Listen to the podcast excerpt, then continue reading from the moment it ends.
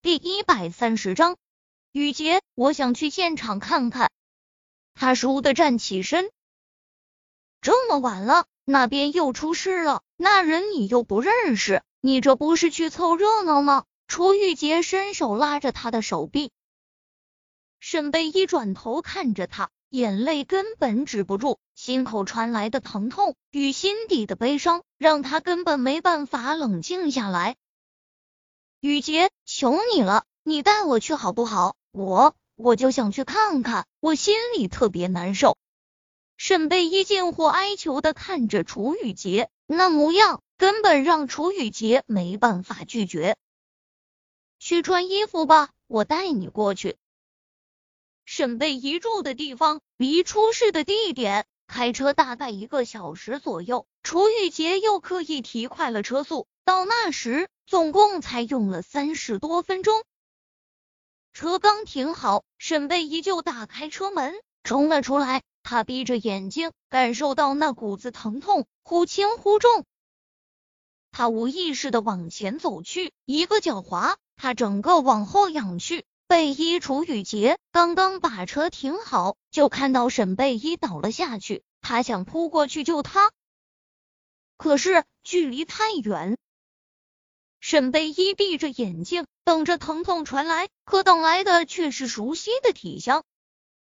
你到这里来干什么？宁少臣呵斥声从头顶传来。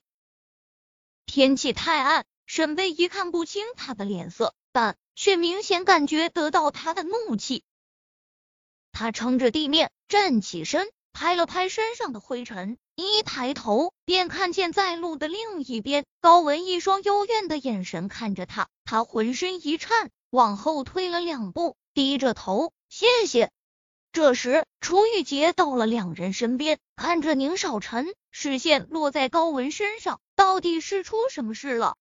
宁少臣脸黑着，没有回答他。你把他带过来做什么？他这话是对着楚雨洁说的，是我自己要来的。沈贝依扶着栏杆往下看，那里深不见底，那人掉下去了，哪里还会有活命的份？想到这，心里的疼痛又再次袭来，他下意识的捂着胸口。怎么了？是不是又痛了？楚雨洁上前扶着他，紧张的询问着。宁少臣刚刚走到高文身前，听到楚雨洁的话后，脚步一顿，转过身来看着沈贝依。发现那女人居然抬起脚准备翻栏杆，他神情一紧，快速冲了过去。你是疯了吗？沈贝依转头看着宁少臣，再看看后面的高文。少臣，你去照顾高总吧，雨洁会照顾我的。说完，不再看他。他不是吃醋，也不是生气，这一刻他拧得轻轻重。